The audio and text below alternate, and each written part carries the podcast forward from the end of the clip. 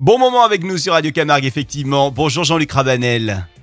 Bonjour, monsieur Florent. Il a le grand sourire. Nous l'avons aussi, puisque forcément, nous sommes dans ses cuisines, les cuisines arlésiennes de Jean-Luc Rabanel, dans lesquelles d'ailleurs vous allez pouvoir rentrer euh, très prochainement si vous gagnez le concours. Alors, le concours de, Jean-Luc, il est très simple. Euh, vous allez euh, actuellement chez lui, hein, au 9 rue des Carmes à Arles. Vous venez retirer un petit plat.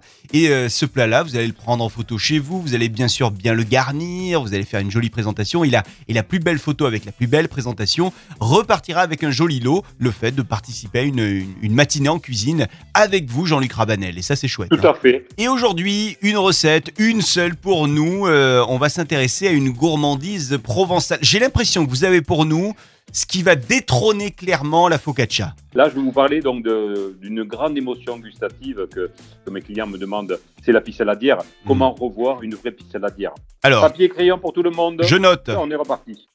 Donc, pour faire donc la pâte, s'il vous plaît, 450 grammes donc de farine, plutôt donc de type 55. Bien évidemment, vous avez la gentillesse de me choisir une farine bio et n'achetez pas donc des farines euh, que je ne vais pas citer les noms dans les supermarchés. Et sinon, je vous en veux à jamais. 50 grammes de semoule donc de blé dur euh, extra fine. Ok. 75 grammes de, euh, d'huile d'olive, 250 grammes d'eau, 7 grammes de levure de boulanger et 5 grammes donc de fleurs de sel de Camargue. Juste une toute petite question, Jean-Luc Rabanel, parce que j'ai Oui. essayé de faire l'une de vos recettes, pour ne pas la citer, il s'agissait de la focaccia. Je n'avais Bien pas de levure boulangère, parce qu'actuellement, c'est pas toujours évident d'en trouver.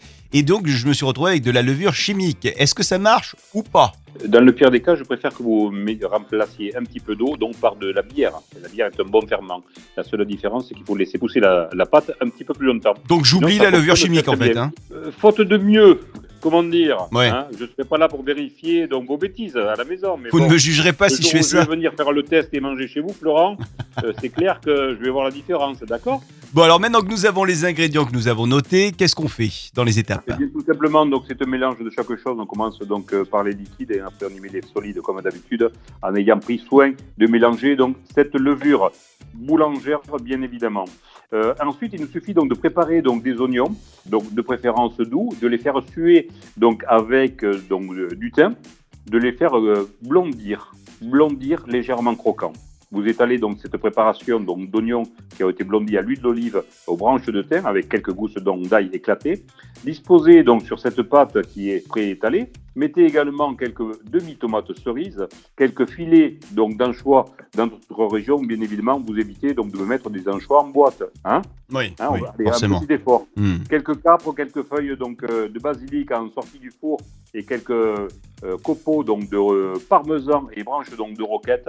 Et l'avantage de cette pâte, c'est que même si vous faites cette recette le matin pour la manger donc à midi tiède et la resservir froide pour le soir pour l'apéritif, avec un petit verre de rosé, on y est. L'été arrive, on y est. Et j'ai envie de dire à table alors. Il commence à se faire faim, effectivement. Merci Jean-Luc, à demain.